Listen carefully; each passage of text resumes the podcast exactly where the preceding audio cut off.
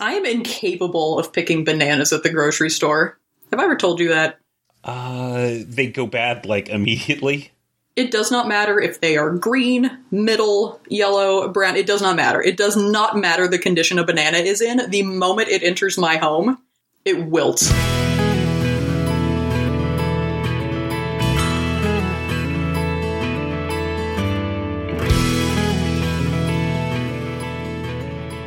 Hello and welcome to JudgeCast. This is episode 271. I'm one of your hosts, Brian Perlman, and I'm joined this evening, afternoon, morning drive to work by the one and only Samantha Har. That's me. Hey, hey, you know, Hi. you want to fight? Right now? Yeah. That's a long drive. I don't know, man. well, I mean, okay, maybe Can we not- at least meet halfway, like we'll, we'll meet in. Lakeland? We'll meet at uh, exit exit 55, Hain, the Haines City exit. Haint City? Haines City exit. Oh, I thought you meant haints, like ghosts in the mountains. What? We'll talk about that later. Never mind. Haines? Is that like a weird Haines! saying haunt? Kinda. You've never heard of haints? Not unless it's like someone's like, ain't going to the store. Oh my god. What? How not southern enough. Never heard of a haint. I think that's just mountains. Like, Could be.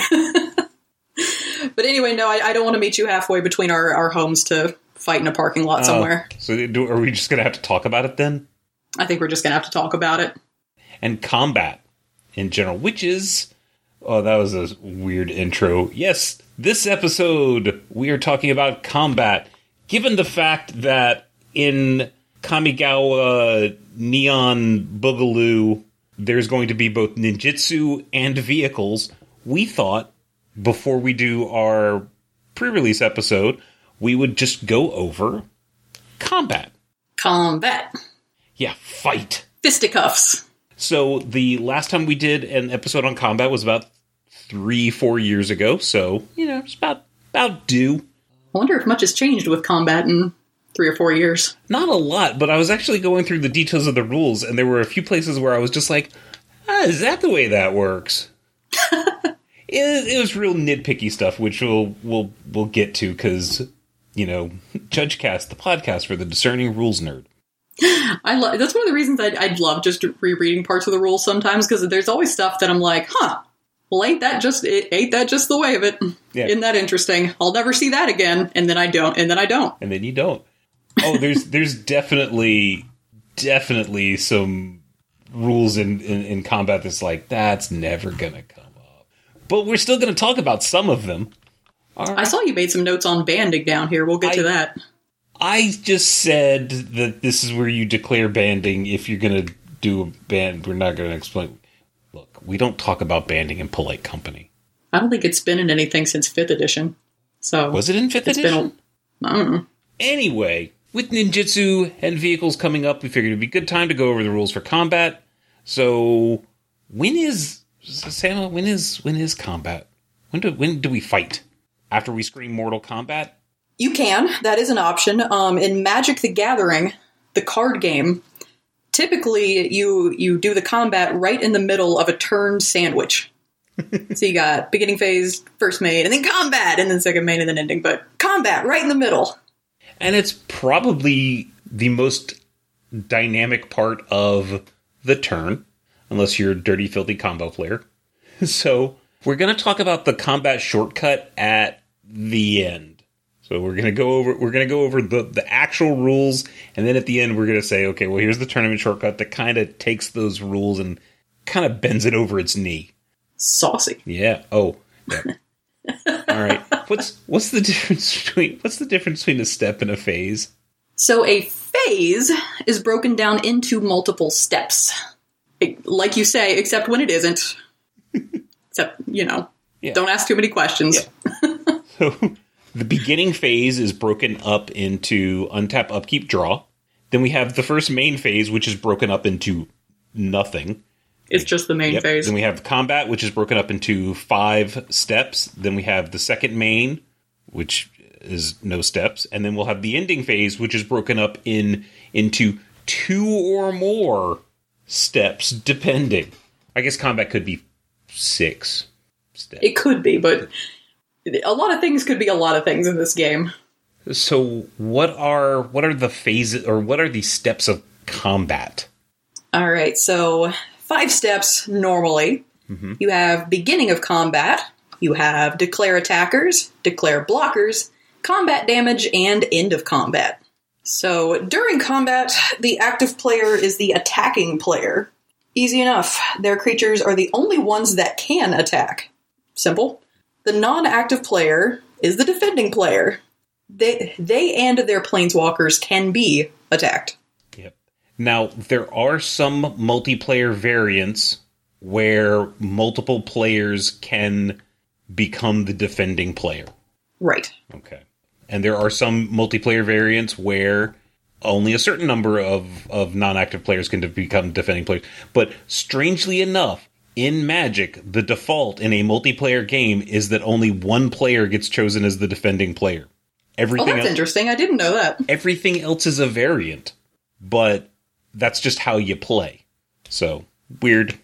See, I know that the notes say only creatures can attack or block, but I think that's only if you don't believe in yourself enough. So that I can attack or block. You can attack anytime you want, you know? I mean, it's going to get you disqualified, but that option's available to you. Fair, but but typically only only creatures can attack or block, and only play, players or planeswalkers can be attacked. And and what's what's funny is those two statements are actually going to answer a lot of mid combat type changing rules questions. So you know things like, well, what happens if my creature stops being a creature mid combat? Well, if it ain't a creature, it can't attack or block. You know, what happens if a planeswalker gets removed in in combat? It's like, well, you know, you're not attacking that planeswalker anymore. Can't attack things that leave. What's the, that first step, that beginning of combat step? How do we get into that step? How like how do we how do we transition from the main phase into that beginning of combat step? Everyone has to agree that the main phase is over. Basically, yep, Everybody passes priority. right. So Everyone says, no more, I'm done, let's move on. And then you do. and we have a there is the combat shortcut that we talked about it's a little it's a little weird a little time travel-y it kind of has some implied priority passes in there more than one so we'll we'll talk about it but generally speaking if you say something like i'll go to combat or you know you scream Mortal Kombat or something along those lines uh, you're gonna go into the beginning of combat step if the opponent's like sure Sure enough. All right, so so at the at the beginning of com at the beginning of combat step, the opponent becomes the defending player as a turn-based action, and the active player gets priority, and that's kind of it. Basically, it gives you a chance to each get get priority before moving along to all the complicated stuff. Players get priority. There's an opportunity. There are things that trigger on the beginning of combat step. Those triggers go on the stack after the opponent becomes the defending player. They resolve, and the fate the the step pretty much exists just to give the non-active player a chance to do stuff before uh, the active player starts turning turning creatures sideways. The beginning of combat step is like the main phase of the combat phase. It's to give the attacking or sorry, the defending player an opportunity to cast eh, or to activate activate fast effects. No, to cast instants and activate abilities in a period of time where the active player can no longer cast sorceries uh, or creature spells. Oh, I was gonna say that's that's the point at which you, as the active player, get to look at your opponent and say any last words.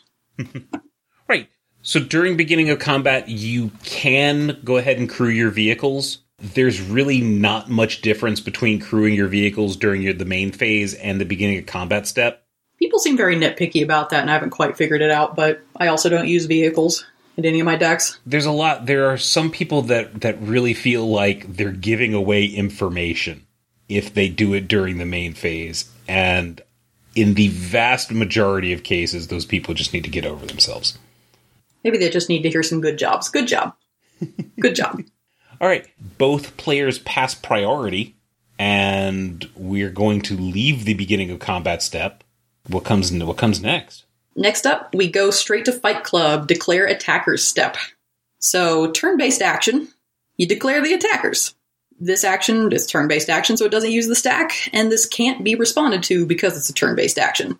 If the opponent wanted to stop you from declaring a creature as an attacker, well, that's what the beginning of combat was for. and we done left it behind in the dust, so it's go time, baby. So, steps for declaring attackers. First, choose which creatures will attack. They must be untapped and either have haste or have started the turn on your side. So, funny, funny story. Casual deck. Since you're calling this, uh, since you're referring to this as Fight Club, uh, I used to have a casual, casual multiplayer deck um, that I called the Eighth Rule of Fight Club. Why is it the eighth rule of what is it? What is the eighth rule of Fight Club? The eighth rule of Fight Club is if this is your first night at Fight Club, you have to fight. Oh, and it was just okay. a bunch of creatures with haste. That's clever. I like that. All right. So next up, step two here: declare what those creatures are attacking.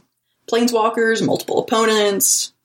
In a two-player game, it is assumed that you are attacking the defending player if you don't specify. So if you care, do specify. If you don't, that's the default. Yeah. And then step three: check to make sure you aren't violating any restrictions.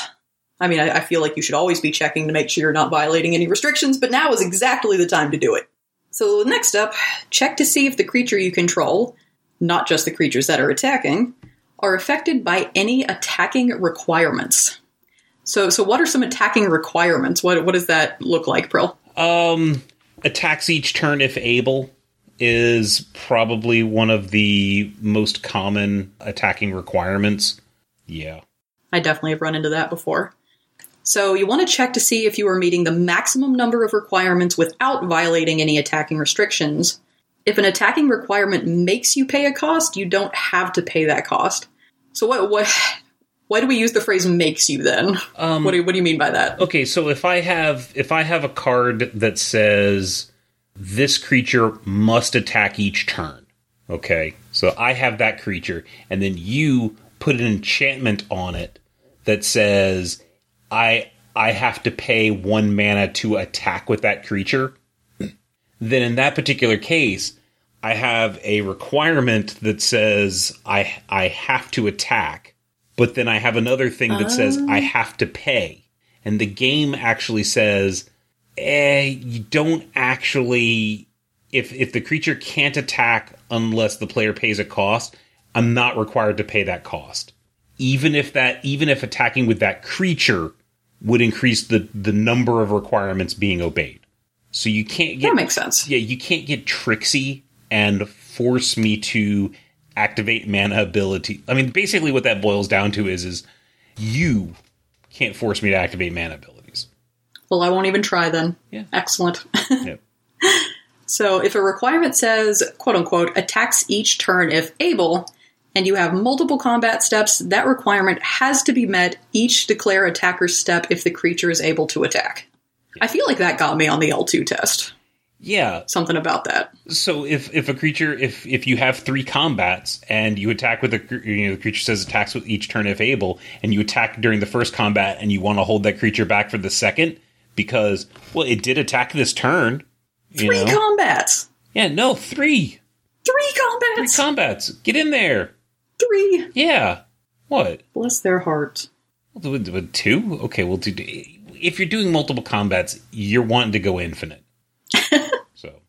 so, yeah, if a requirement says uh, attacks each turn if able, it, it doesn't mean you get just get to attack once and be like, nah, I'm good. The, it's like that SpongeBob meme where he's just huffing and puffing. Just give me, just give me a second, guys. I'm gonna. The creatures haven't unionized yet. They haven't. They don't have any workers' rights. They're, they just have to go in there each time. Oh. yep.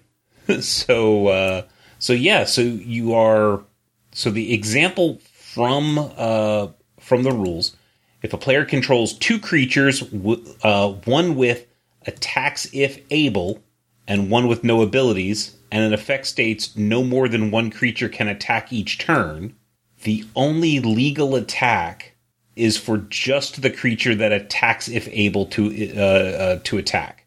It's illegal to attack with the other creature, or attack with both, or attack with neither.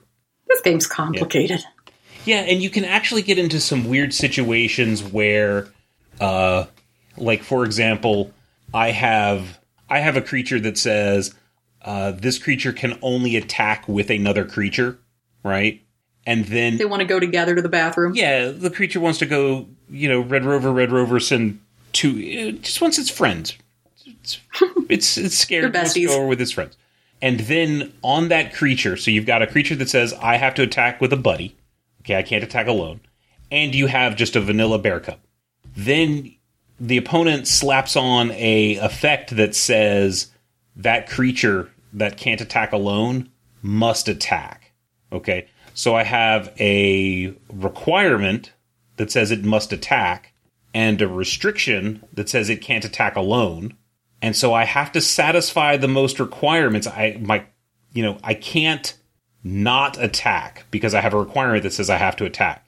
And I can meet that by having my little bear cub join in in the attack. So that in that particular situation, you can actually force another creature to attack. They got to do it. Yep. They got to buddy up. Yep. It's kind of weird. But So tell tell them what the next part is. Okay, so the next part is if any of the chosen creatures have banding or bands with other, then the active player announces which creatures, if any, are banded with with the other creatures. And we are not going to talk. We're I'm going to invoke the uh, first rule of Fight Club for for banding for this particular episode. First rule of Judge Fight Club is we don't talk about banding. Yeah, So after all of that, there's another- now there's a there's Huh? another mechanic. I think it's substance. What on earth is substance? there there was a mechanic and this was during the gap when i took time off for playing so i don't so it like came and went. But it was like if you cast a particular spell during your main phase then it gained substance and that basically meant that it just wasn't sacrificed at the end of turn. It was like on some cards that if you played them as flash they went away at the end of turn but if you cast them as uh, they were like enchantments that you could play at instant speed but if you played them at instant speed uh, they went away at the end of the turn, so they were just kind of like one turn combat tricks. But you could also cast them as enchantments, and there was like Okay. something weird where they, when you cast them as an enchantment, they gained substance, and then substance kept them from being sacrificed at the end of turn. And then the rules managers just decided that was stupid, and then just changed the wording on all the cards. All right, I'm losing my mind because yeah, I, I'm looking up substance right now Oh, it, on the like wiki, and it says it's from Ravnica City of Guilds reminder text. No official reminder text. Statistics never printed on a magic card. yeah. What is this? So it it was. Substance is a static ability with no effect. Excellent. Glad it's there. so what happened was is so they made cards that did a thing and then they realized then they either had to change the rules or, or when they changed the rules it didn't work anymore so the the oracle text didn't work anymore so they had to come up with this substance patch to make the cards work. And then when they changed the rules another way they were able to get rid of the get rid of that keyword. Yeah okay old ruling. Uh you could play there were some cards. You could play one of these anytime. You could normally play an aura put directly into play without being played. It will behave as a standard aura. You can ignore the first Substance was first introduced into the rules with Ravnica City of Guilds in 2005. It restored the original functionality to a set of cards that no longer functioned as they had when they were first printed due to timing rules changes in the 6th edition rules update. So this is Ravnica, which came out around like 9th edition. So apparently they'd done something to bust some cards up in the 6th edition rules update. This is really dredging up old history. Yeah, That- this is- 2005 was the year I graduated high school. I had, and in fact, in, in 2005, I had recently quit playing Yu-Gi-Oh. Because my kid was born in 2005. So I'm feeling old. Now you put It's a good year. now you put me in a mood. Oh, I've bummed you out. Yeah, now I'm all bummed. Feeling feeling feeling my age. Well, the good news is that after all those steps, all those bits to this step, you can now finally get to the part where you tap the creatures. Yeah, After all that, we're just now at the part where you tap some creatures. yeah. You thought when you chose which creatures we were attacking, you got to tap them. Oh no, Oh, no, no, no, no. oh no. No, no, friends. Yep. All right. So Now, sometimes there will be optional costs to attack, and and or sometimes there just be uh, there's there's going to be sometimes there's going to be optional costs, sometimes there's actual cost costs. So examples: uh, Ghostly Prison is an enchantment that says creatures can't attack you unless their controller pays two for each creature they control. That is a non-optional cost, and then another one is uh, Floodtide Serpent, which says Floodtide Serpent can't attack unless you return an enchantment you control to its owner's hand. Okay. Those are costs. Those are the kind of costs that if if you don't pay them, then they send goons with with clubs at, to your home to yep to get their money. Yep. Then you determine the total costs to attack. That cost get gets locked in. This is starting to sound a little bit like the steps to casting a spell, but you determine the total cost that gets locked in. You may activate mana abilities during this turn based action of declaring attackers. You activate mana abilities, and then you can pay the costs in any order. Can I ask a silly question? Yes. Why might the order matter? There are examples in the steps to casting a spell where order might matter. And I can I can give you an example of that off the top of my head. For example, there is a I think the card's called like Momentous Fall or something. It's it's two green green, sacrifice a creature, draw cards equal to its power. Mm-hmm. Okay. And then I have a card like Omnath, Locus of Mana, which is two and a green, and green mana doesn't empty from your mana pool, and Omnath is a 1 1, but it gets plus 1 plus 1 for each green mana in your mana pool. Okay. So if I've got 10, or let's say 9 green mana in my mana pool, Omnath is a 10 10. Uh, I cast Momentous Fall. Momentous Fall makes me sacrifice a creature as an additional cost, and then I draw cards equal to its power. If I sacrifice the creature, if I pay the cost of sacrificing the creature before I pay the cost of the mana, Omnath was a 10 10 when I sacrificed it. If I pay the mana first, Omnath oh, is a 6 6 when I sacrifice wilts. it. Okay. That's good stuff. So so it's kind of kind of like that, just with combat stuff. So in general, it probably doesn't matter. I am I'm actually probably sure that there is a situation with Floodtide Serpent where it says you can't attack unless you return an enchantment you control to its owner's hand. I feel fairly certain that there is some situation in there where it would matter. Well, audience, if you if you have any examples, let us know because I'm I'm fascinated. Yeah, it's good stuff. At that point, after you pay the costs, so so you've tapped the creatures, you've paid the costs, and now those creatures uh, still controlled because I guess effects could change the controller and chosen to attack become the attacking creatures. That is a very important distinction, apparently. That at that specific point, they become yeah. attacking creatures. Yeah. Now, I should also point out that anywhere in this process, if it's determined that you're doing anything illegal, the whole thing just backs up. Okay. So if it turns in that you determine the total cost and you can't pay it, we're going to back everything up. We find out that you violated a, a restriction, we back up and we go into the section of the rules for handling illegal actions, where we just reverse everything. So don't be illegal, or we got to do it again.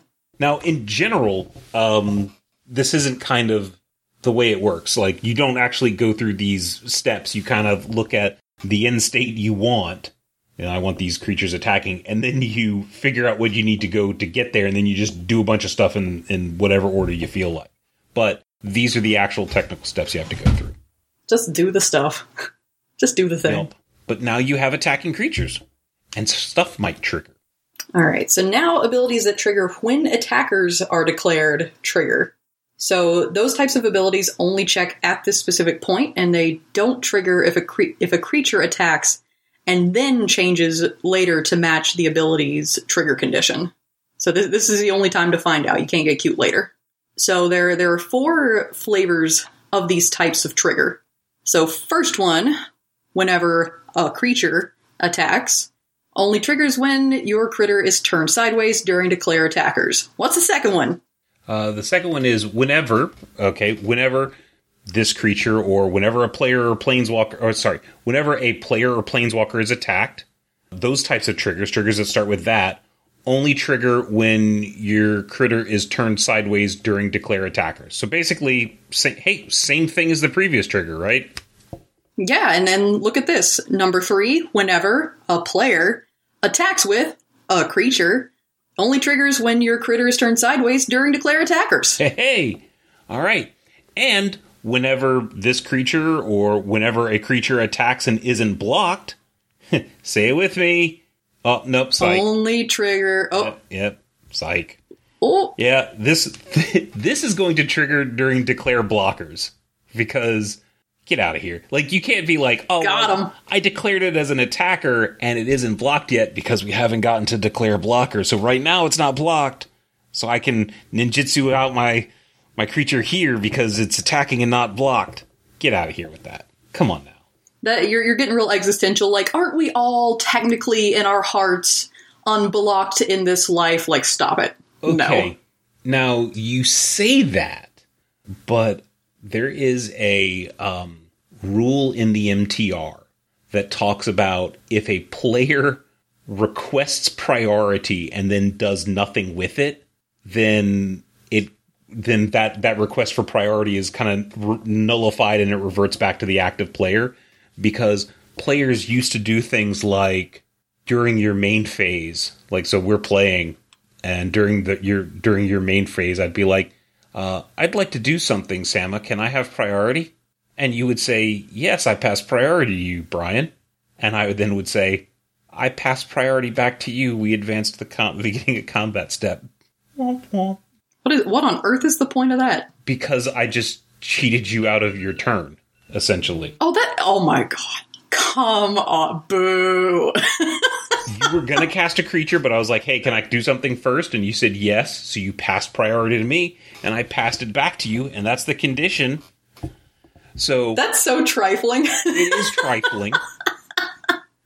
Got him. But there are people that like look and they get real nitpicky and they look at things and they try and go like, mm, like if this rule wasn't there, then people would try and argue that their creature uh, before blockers are declared is technically unblocked, isn't blocked. That's goofiness. Get is. out of here. It is. Well, so after all of that, now the active player gets priority. Yep. So now now it is is additional go time. so creatures can be put onto the battlefield attacking via spells or effects. When this happens, the controller of the effect chooses which defending player or which planeswalker it's attacking. Unless the effect that's putting it onto the battlefield specifies when it's attacking.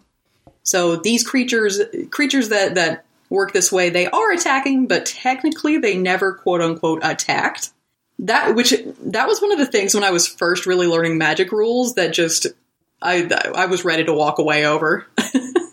Yeah. I, I was I was ready to pitch a fit. So like spells and effects like that that say like untap each creature that attacked this turn, and you put in a um like you had that uh what is it Adeline Resp- uh, Res- resplendent Cathar from Midnight Midnight Hunt. It says whenever you attack for each Oh, yeah. opponent for each opponent create a 1 1 white human creature token that's tapped and attacking that player or planeswalker they control. So that, that's an example of a card that specifies who it's who it's attacking. You know, it's it's you you're putting it into play for each opponent. Okay. But those 1 1 white human creature tokens that are tapped and attacking did not attack or are so they're attacking They just appeared from the ether in a state of attacking. They never did the did the action that we consider having attacked, Yep. which is so specific. It is. But and not intuitive, but it is what it is. Them's the rules, baby. Yup. So, also by with, with all this going on, they get to bypass any requirements and restrictions. They're sneaky. Yes. So if you had something like let's let's use Adeline Resplendent Cathar as an example again. Her power is equal to the number of creatures you control. If there was a restriction that said creatures with a power less than two can't attack, and you've got a bunch of creatures, uh, you know, Adeline is a 4 4 at that time, and you swing with her, she's going to put a bunch of 1 1 white human human creatures into the battlefield, and they're attacking. You know, even though there's an effect that says, you know, any creature with power two or less can't attack. Nope, those one ones just kind of skirted around it. This is one of those things that makes me go, well, well, I thought can't beats can, but that's the way of it. Then that's the way of it. Yeah. Well, the the fact of the matter is, is can't got checked already. We already passed the we already passed TSA. you know, TSA cleared us. Now run. right? Like I can't bring I can't bring uh like I might not be able to get my bring my water bottle through TSA, but I can buy a water bottle after I go through. I read a story recently about somebody arguing with TSA because they, they had a big old bottle of ice. They were like, it's not a liquid. and I guess technically that is true. However, making that argument. I can see most people that choose to be magic judges making that argument. Yeah. I think that's the kind of people we are deep down in our hearts. Yeah. Anyway, so if an ability of an attacking creature refers to a defending player, then the defending player is the player or controller of the planeswalker. That creature is attacking or was attacking before it was removed from combat. Person you're attacking is the person you're attacking. Yep, pretty much. And then there's one card, one card that I hesitate to even talk about this. That lets you reselect what creatures are attacking. It lets you reselect which player or planeswalker a creature is attacking. Portal Mage is flash. It's a two and a blue for a two-two flash that says when when Portal Mage enters the battlefield during the declare attacker's step, you may reselect which player or planeswalker target attacking creature is attacking. Is this one of those things where you're afraid if you say its name it will become stronger? Uh, maybe. All right. So the the just real quick. Okay, I'll just talk about it real quick. Or the attacking creature isn't removed from combat, and it isn't considered to have attacked a second time. Okay, so it's not like, oh well, it left it left combat, now it's back, so that's two attacks. Nope. It's just it's still considered to. It, um, the creature is attacking the reselected player or planeswalker, but it's still considered to have attacked the player or planeswalker chosen as it was declared as an attacker. It just glitches. Yeah, it's it's Little glitch in the system. it's uh, the Wreck It Ralph glitch. Yeah. Yeah. Let's see here. When reselecting a player or planeswalker of a creature, that creature isn't affected by the requirements or restrictions that apply during the declare attacker, so you can get around that. And I think that's all I want to say about this card. Yep, sorry. Yeah. All right. I, I had never heard of this card before, and it sounds like I probably am just going to steer clear of it, frankly. yeah, it was from one of the commander sets. Because shocker. of course it was. Of course it was. I, I could have told you that. I don't even know why. of course. Could have guessed that one. Um, so, with the return to Kamigawa, here's something important. You cannot ninjutsu during declare attackers. Don't do it. Yeah. Can't do it. Can't do it. Now, this is now this is something that's kind of neat. If no attackers are declared as attackers or put onto the battlefield attacking, the declare blockers and the combat damage steps steps just don't happen. That's one of those things that I knew to be the case, but always kind of wondered, like, why would that even matter to specify? But now I kind of know why it matters to specify. Yeah, because because what would happen if you had a declare blocker step and nothing was attacking? What would you Ninjutsu! do? Uh, yeah. All right. So, so there's you know we've got both our players with priority. Uh, they have activated whatever abilities they want to, and now both players pass priority, and we do what? well, I think it's time to declare some blockers, friend. Yeah. the declare blockers step. So a couple of turn-based actions here. You declared in blockers. Mm-hmm. Turn-based action doesn't use a stack. Can't be responded to.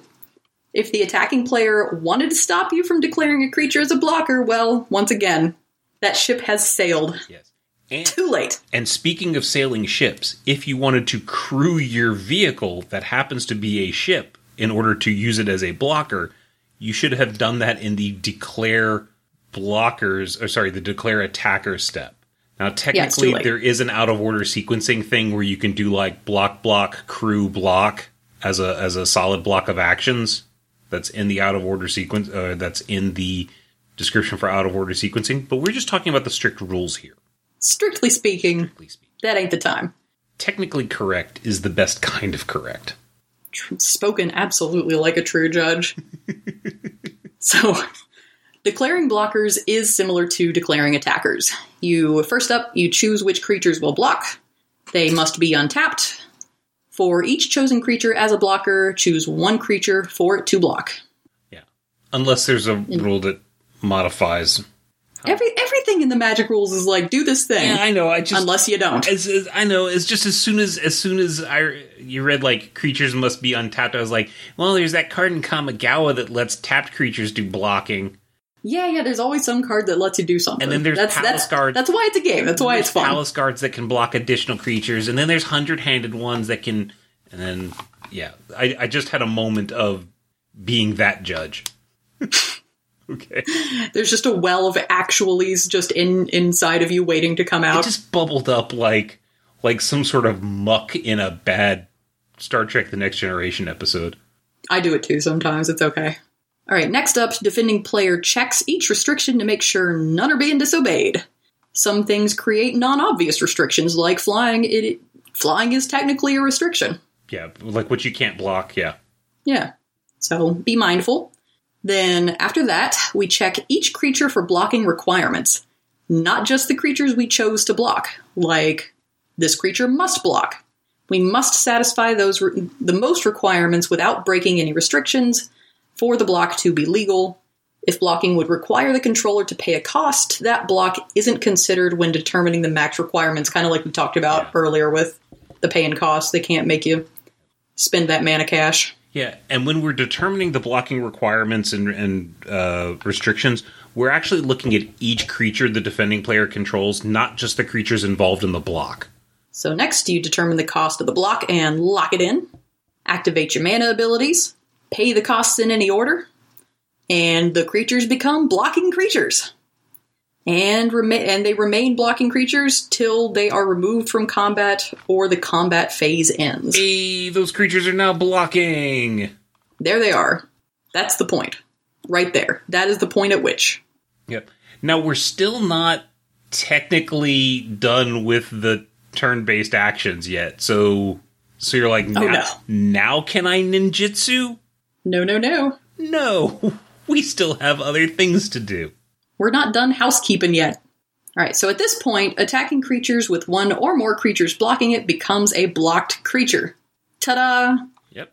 Attacking creatures with zero creatures blocking it becomes an unblocked creature officially. Ta da! Ta-da. Ta da! this remains unchanged until the creature is removed from combat or an effect says it becomes blocked or the combat phase ends. So, it is possible to attack, have the creature become unblocked, then ninjutsu a creature, then another spell is cast that puts a creature into play blocking the ninjutsu creature. Yeah. That's some tech. Yeah. You could you could live your life that way if you chose. Yeah, and when we say like another spell, really we're we're we're just talking about flash foliage. But we're not quite there yet. Okay? Because the blocks just occurred. Oh, oh, any of the triggers, any of the abilities that trigger on blockers uh being declared would trigger right now. They're not put on the stack yet. Oh no. So you might be wondering, you know, hey, now that the block has occurred and we say that the creatures are blocked and unblocked and stuff like that, what about this what about this damage assignment order? When are we, when- that just doesn't that happen during declare blockers? Well, We're going to talk about that right now. So, have you had to deal a whole lot with uh with damage assignment order, or were you a judge when they made this change? oh gosh, I have no idea. Well, what was it before? Uh, damage used to be on the stack. Oh god, no, no. That that never. That was a long faded memory. Even by the time I became a judge. Okay, so the whole thing with combat uh, with damage assignment order is kind of a little bit of a patch to fix where combat damage used to be on the stack. Okay. So what used to happen is if I had a 3 3 and I attacked and you had uh, two two twos, a bear cub and a grizzly bear, you know you you've got a card in your hand that can uh, you've got a giant growth in your hand, so you're going to be able to save. Um, or sorry, I'm attacking with a with a four four. Okay, you're going to be able to save with your giant growth. You're going to be able to save one of those two creatures, the bear cub or the grizzly bear. Obviously, you want Right. to save the bear cub, but maybe for whatever reason, you know, Um, I'm sorry, no, I would be attacking with a with a with a three three, and you want to save your creature. So when I would do the when when damage uses the stack, I would say I'm going to put two damage on the bear cub and one damage on the grizzly bear. Now you know how much damage I'm doing to things, so you can say, ah, I'm going to use my giant growth to save my bear cub because I don't have to use it to save my grizzly bear because it's only taking one point of damage. That's the way things used to work. Now that damage is done all at once, well, how would I know if I attack with a 3 3 and you block with a grizzly bear and a bear cub? How do you know which bear to save? And that's where damage assignment order comes in. So, this damage assignment order was kind of a patch in response to that change. That's super interesting. So, for each attacking creature that has become blocked, the active player is going to announce the creature's damage assignment order. Now, if there's only one creature blocking it, it isn't announced. It's obvious. There's only one creature blocking it. There's no order. Okay. But if there are multiple blockers, okay, then you basically announce which creature you're going to deal lethal when you when you deal the lethal damage. Uh, you're going to say my three three is going to deal damage to the first creature in the damage assignment order. It's going to deal lethal damage to that, or I have to assign I have to assign lethal damage to it before I can sp- assign more damage spillover damage to the second creature. If I attack Sama with a five six creature, just random old five six, and Sama blocks with a two two bear cub, a one one elf token, and or just a random uh, one one elf, and a three three elephant token. I would be able to order them as okay. Well, I really want to kill that three three elephant token, so I'll put that one first, and then I want to kill the bear, so I'll put that one next, and then I have the elf. In that particular situation, the elf is most likely going to live. I'm probably going to split the five damage up and say three to the elf, two to the bear, or sorry, three three to the elephant, two to the bear, and then I don't have any. There's there's nothing to to spill over to the elf. But I, I set up that order. Okay. Now I'm not assigning the damage yet. That happens during the combat damage step. I'm just setting up the order in which I'm going to do the damage to them in. Um, I heard Just someone, get them standing in a nice orderly line. yeah, I actually heard someone describe it kind of like those old Bruce Lee kung fu movies where the bad guys would come up to Bruce Lee one at a time. Right? they wouldn't attack them all at once. Yeah, he wouldn't actually attack them all at once. So they're going to come up in a line, and you like punch through the first one before you punch into the second one before you punch into the third. And I'm actually sitting in front of the mic making punches. But that's kind of the way uh, damage assignment order is. So again, this is just just the order. It's not the actual damage assignment. It's just that's the first one, that's the second one, that's the third one. Okay. So then you line them up. Yep. All right. So if a creature is removed as a blocker for some reason, it is removed Hang- from the damage hang on. assignment order. Uh, yep. Okay. Sorry. Everything else stays the same. Yeah. So if a if a creature Get out of line. like in that example where we were talking about the elephant, the bear, and the elf, if the bear cub gets hit with a lightning bolt, and then because Sama really wants to save the bear cub, uh, she regenerates it somehow, the bear cub gets removed from combat. So now it's the the elf kind of steps up to take its place, like the whole chain below the bear cub kind of shifts up to take its place. So the assignment order is now elephant elf. Makes sense. All right. So then there are some creatures with abilities that let it block multiple attackers. In that case, the defending player then assigns its combat damage order. Well, ain't that something? Yeah, so the, the attacker assigns combat damage order or damage assignment order to the blocking creatures, and then if it happens, if there's a palace guard, if there's a hundred handed one, then the defending player gets to be like, "Oh yeah, well anything you can do, I can do more awkwardly." I'm going to do the same thing but weirder.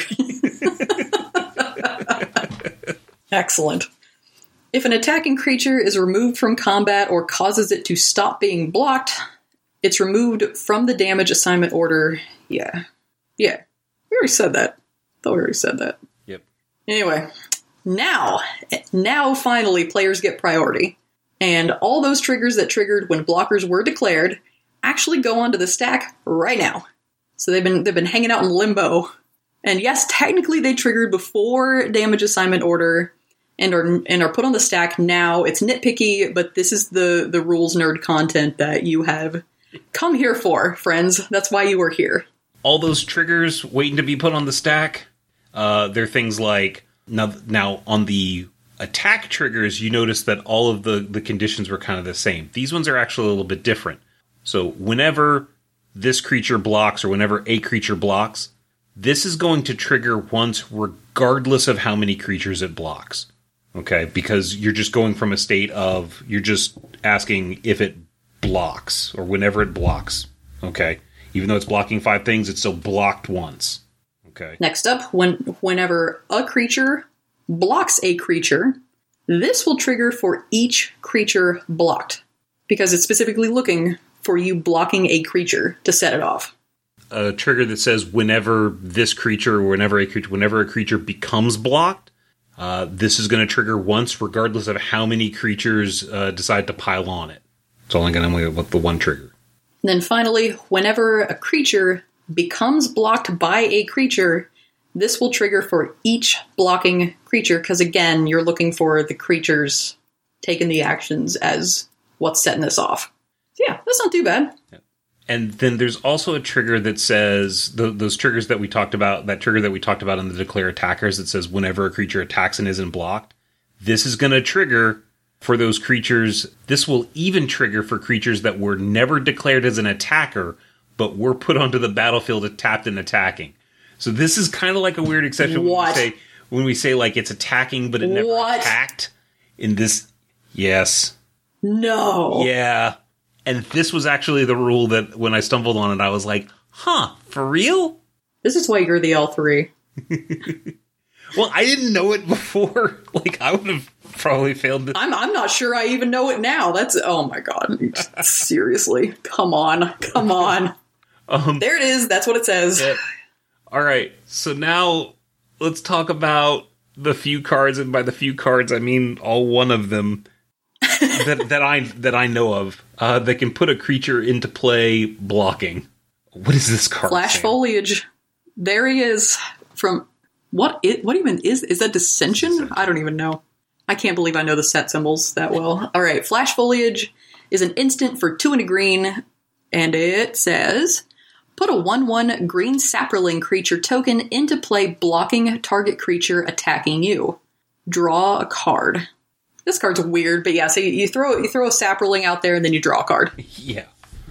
Um, You throw it onto the field and run away with your card. Poor saproling. So this creature isn't subject to blocking restrictions. It can block an unblockable creature. No. yeah. What? What do you? Oh my god! This game. it is blocking, but it never blocked. Oh, here we go again. It's blocking, but it never blocked. Also, the active player gets to decide where to put it in the damage assignment order. Yeah. So in our in our elephant elephant bear cub elf chain, uh, you can be like, oh, I'm going to stick it between uh, the elephant and the bear cub. Now, So you got these creatures lined up. Yeah. You throw this saproling onto the battlefield and say, "It never blocked," Well, but then it gets in line attacker, anyway. The attacker gets to say, gets to choose where the little saproling's going to fit in the chain. It's like, hmm, Now, where in line are you standing? so what this what this means is, so I can attack. My creature isn't blocked. I ninjutsu in another creature, and then my opponent goes, "Ha! You thought you would be tricksy. I'm going to be even trixier and fl- cast my flash foliage and block your ninja with my fern." the one true enemy of the ninja, The foliage. foliage. Yeah. Um. So yes. And then we do the priority dance. Priority dance. Priority dance. The end. That's all I had. So next up, we have combat I damage. was waiting for more. nah, that's it. Okay. Um, next up, moving along to combat damage. So we are going to assume no first strike or double strike for this first pass. We'll, we'll come back to that later. Yeah, We'll do first so strike last. first, I I have a story. I have a story about first strike. I'll tell later. Okay. So first, active. So first, active player announces how each attacking creature assigns its combat damage. Then the defending player announces how each blocking creature assigns its combat damage. This is a turn based action, therefore doesn't use the stack, so here's a breakdown of this. so, first up, each attacking creature and each blocking creature assigns combat damage equal to its power. Creatures that would assign zero or le- less Yeah. Anyway, zero or less damage this way don't assign combat damage at all. Ornithopter is mad. Aw. What's the next part, Brian?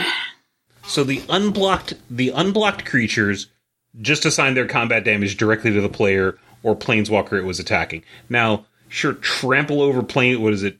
Trample over planeswalker can modify that particular bit. And and and the next part that Sam is going to talk about, trample can modify that. But this isn't necessarily a podcast about trample. But, you know. There we go. So un- Maybe someday. So it's unblocked creatures, just the damage just goes straight to the player or planeswalker. Directly to the face. Mm-hmm. So next up, blocked creatures assign assign it combat damage assign its combat damage to the creature blocking it. If no creatures are currently blocking the blocked creature, it assigns no damage. Yeah. If yeah, I guess so. Yep. If exactly one creature is blocking, all the combat damage is assigned to the blocker. If there are multiple blockers, you assign combat damage in combat assignment order. We remember that from before. Hmm.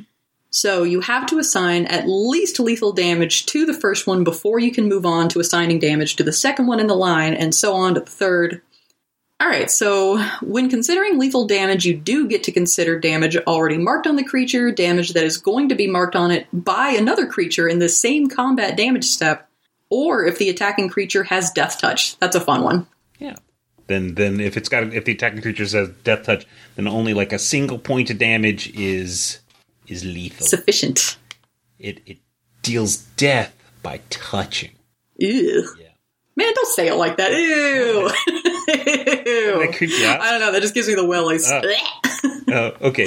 So now the blocking creature, the blocking creature assigns combat damage to the creature the creature it's blocking.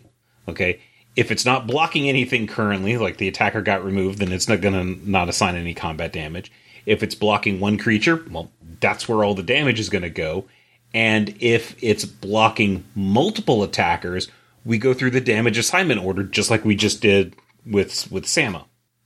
Now everything's assigned. Everything's right with the world. That damage that we just figured all out is dealt simultaneously. Okay? This is also a turn based action. If you wanted to do something before combat damage was assessed, you should have done that in the declare blocker step. And We, yeah, Brian and I just like getting on here and telling people, too late, two that is my favorite part of judging. too bad. Right. is like today is February 1st. Did you get your Judge Academy renewals in by yesterday? If today, too late. All right. Actually, That's I, mean. I have no control That's over mean. that whatsoever. But I I do. I I know and I endorse you- I endorse you being mean about it. Not that you would be, but I would endorse it if you were. Polite but firm is how I like to live my life. Loving but firm. All right. So all that damage that just got dealt simultaneously then gets translated into the uh, into results, uh, whether it's loss of life or gets changed into like milling cards with replacement effects. There's a whole there's there's enough in that area for another short podcast. Um, just on like how damage gets translated into result, and it's not just combat damage; it's it's other damage gets translated into results too. Goes through the same process, We'll do a, a damage mega episode sometime. yes. now anything that triggered based on taking damage goes on the stack, and dead bodies are carted off to the field. And now active player gets priority. Straight off into the field. All right, so oh gosh, first strike. Yeah. If at least one attacking or blocking creature has first strike or double strike, before we have our quote unquote regular combat damage step, we, ha- we have a combat damage step reserved for creatures with first strike or double strike. It's just set aside. It's like the VIP lounge. oh, the VIP lounge of fight clubs. Right. So then, then we move on to the normies in the second combat damage step. That's for everyone that didn't do damage in the first strike combat damage step and creatures with double strike. So yeah, that was that was one of those things I, I remember testing on, and it was Yeah. I, I I I enjoyed that because it was like if if suddenly you like l- lose the second one, you like I don't know. Yeah. Okay. There's a lot of like weird things that can go on with creating and uncreating combat damage. So what happened is, is in the normal combat damage step, that's reserved for everyone that didn't do damage in the first strike combat damage step or creature, you know, and creatures with double strike. So if a so let's say I attack you with two creatures. One of them has first strike, so one of them is a 2 2 with first strike, and the other one is a bear cub. Okay? Mm-hmm. There is going to be a first strike combat damage step. Okay? Or a combat damage step reserved for first strike. So my 2 2 knight is going to deal first strike damage to you. And then there's going to Yep. be a round of priority priority dance. If you then give my bear cub first strike, okay, it, it, it this this is something that this rule is in here to prevent. Um, you know, if it was just creatures with first strike deal combat damage in the first strike step, well, my bear cub didn't have first strike at that particular point. So when we go into normal combat damage, well, it's got first strike now, and so it wouldn't deal damage in in this step, No, right? And then the game's like, no, no, don't be, no, no, no. no, don't be, That's very clever. don't be dumb, or very clever of you, but no, no, no.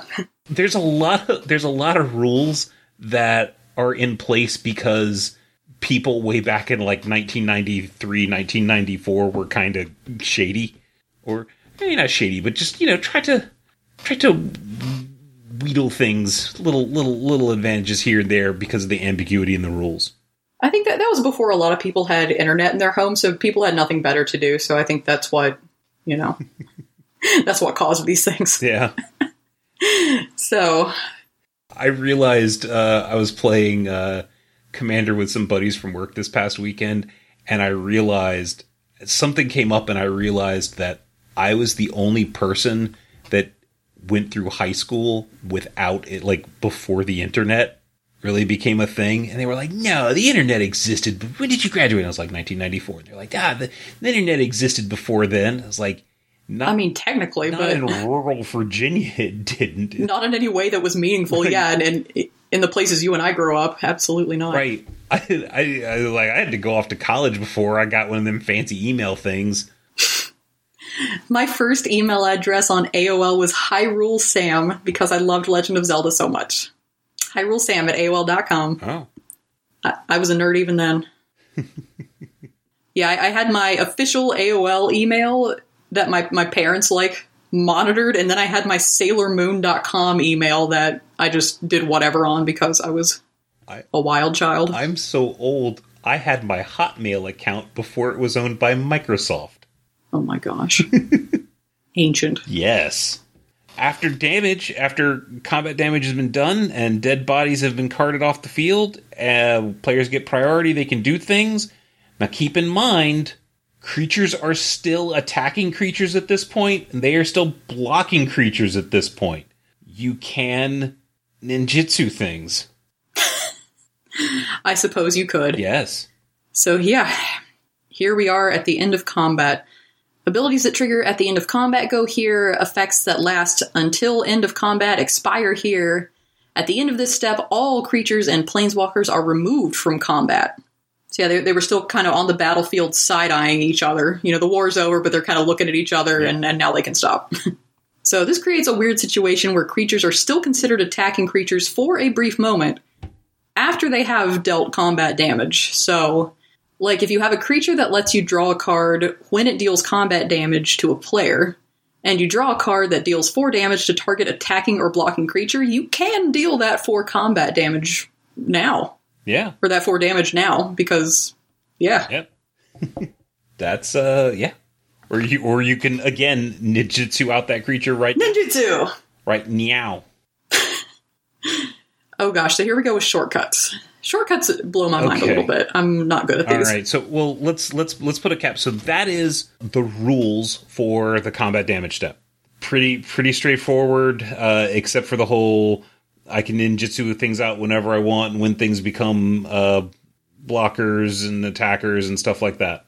But turns out entering combat is actually like kind of problematic because a lot of times humans are in their main phase and they just say stuff like combat? And the next thing they want to do is turn dude sideways in declare attackers. But that's kind of them immediately passing through a, a another step. And there's lots of things like crewing and animating creature lands and stuff like that that players might want to do in there. So we kind of have an awkward tournament shortcut. An awkward tournament it's a shortcut. little awkward Everything I do is a little awkward, so I probably won't notice the difference.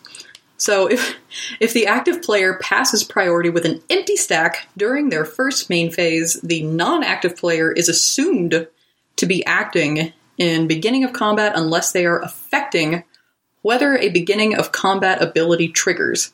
Then, after those actions resolve or no actions took place, the active player receives priority at the beginning of combat.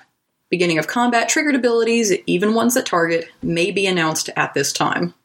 Yeah. So let's let's deconstruct that a little bit. There's some timey wimey wibbly wobbly stuff going on in there. So Yeah, th- this stuff wigs me out. I'm not good at this. All right. So if the so let's break it down. If the active player passes priority with an empty stack during their first main phase, so I'm in pre-combat pre-combat main, and I indicate I want to move to attackers. Now I can say combat, declare attackers. What's the first rule of Fight Club? You know, something along those lines. I'm indicating that I want to move into into swinging. The opponent, if they do anything, they are assumed to be acting when they have priority during the beginning of combat step.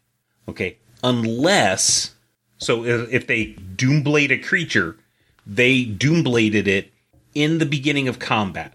Okay, unless they're doomblading a creature that has a trigger that triggers at the beginning of combat. That's the unless they are affecting whether a beginning of combat ability triggers. So if I am targeting a bear cub, I cast Doomblade in the beginning of combat. If I am targeting a what is it? Is it a Goblin Rabblemaster? That's a creature that's got a beginning of combat trigger, right? Rabble, rabble, rabble. Yeah. Yeah, Goblin Rabblemaster at the beginning of combat on your turn create a 1-1. Yeah, this was kind of the poster child for that. So, if I if I Doomblade a Bear Cub, I did that during the beginning of combat. If I Doombladed a Goblin Rabblemaster, I did it during your main phase. Okay? So basically the the opponent is assumed to be to be doing it at what would strategically be the most advantageous time. And we can go That's a generous policy to take, and that, that makes sense to keep people from like hustle, like purposely hustling past stuff to strategically. yeah so this this particular combat th- this is traditionally we have a lot of so traditionally the problem was things like move to combat and then the opponent would respond with an instant because that's all they can do on their turn and then the opponent would say like oh well you responded to that during my main phase so i'm going to now cast this sorcery or cast this creature with haste and and now i can attack and the opponent would be like, "What? What? No, I, I, I wanted to do it at that time that I, I, I could do it right before." So in this particular case, the tournament shortcut is basically set up so that the non-active player is doing it at the most advantageous strategic time for them, because we're we're trying most of the time when people say I want to move to combat, they're they're wanting to turn creatures sideways. Okay, now this is where we start getting into the timey wimey stuff. Then after those actions resolve or no actions took place, the active player receives priority at the beginning of combat, and beginning of combat triggered abi- uh, triggered abilities, even the ones that target, may be announced at this time. So, so Sama has a Goblin Rabblemaster and a Bear Cub. Okay, and she is she goes combat, and I go uh, Doomblade the Bear Cub. I Doombladed her when I had priority in beginning a combat. Then, after those actions resolve, the active player, Sama, gets priority in the beginning of combat, and her Goblin Rabblemaster trigger goes on the stack, which should have already happened before Goofy. I cast my Doomblade, if I cast my Doomblade when the tournament shortcut says I should Goofiness. there is some there is some time travel in here. It's hand wavy, but it works. Like it it does what it's supposed to do. which is it protects both the the attacking player and the defending player in the places that they need to be protected uh, regarding ambiguity. So just explaining that shortcut. Probably at some point have to we'll do a tournament shortcut deep dive, and this will be one of the ones that we go super deep on because there's a lot to I honestly really need to study up on it. I'm yeah, this, this is one of those areas that that I, I struggle to wrap my head around because I just want to do things in order, and if it's not in order, then it's not in order, and it's wrong. Yeah. So, So this has a little bit of jumping. Now in practice, okay, in in practice, it's gonna it's gonna go something like where you where you have potential problems is you say I want to attack, and I go okay, I'm gonna Doomblade the bear cub, and you go okay, well in response, I'm gonna use my bear cub to crew this vehicle, and I'm like ah. I wanted to Doomblade that instead, but y- you can't now. So there's a little bit there's a little bit of problems in like that area, but overall, like the the old the old shortcut just had a lot of problems with vehicles. It was cleaner, but it had a lot of problems. And one of those problems was on camera at a GP and generated a well, I remember of that. A lot of Reddit upsetness, so it changed to this weird thing that that people will will argue is is objectively better now, but it's definitely not as clean as the old policy was. Well, as long as we never have to read anything on Reddit, Yeah. yes. it's all worth it in the end. Yep, there, there you go. Like HC, uh, uh, hidden card error came about because of Reddit. T- tournament shortcut because of Reddit. All those complicated things. You're trying to bait me into a hidden card error argument, and I'm not. It's not gonna. I'm not gonna be baited because hidden card error is the best infraction, and It's- it it just is. It's the end. it's very complicated for what it's trying to do. I think it's perfect. Okay, Ten out of ten. okay. This tournament shortcut. So this tournament shortcut is ten out of ten because it's perfect. No, How is it that you're like I have I love hidden card error, but this tournament shortcut's tough? This this thing is three sentences long. because it did. Because this doesn't make sense to do. It Hidden card error does make sense to do. It it it does. Mm, maybe we'll do a shortcut episode and fight about it later. Okay. I will come prepared with my cryptic commands and my mutavaults. So I think that's our episode. I think that's our episode. All right, that's our episode. Join us next time when we talk about maybe shortcuts. Ah, Until Neon- then, you can. Neon- oh no, next time is Kamigawa. Yeah, next time is Fantasy or whatever Kamigawa. is. Neon Fantasy. Yeah, Just give it a different name every time. yeah.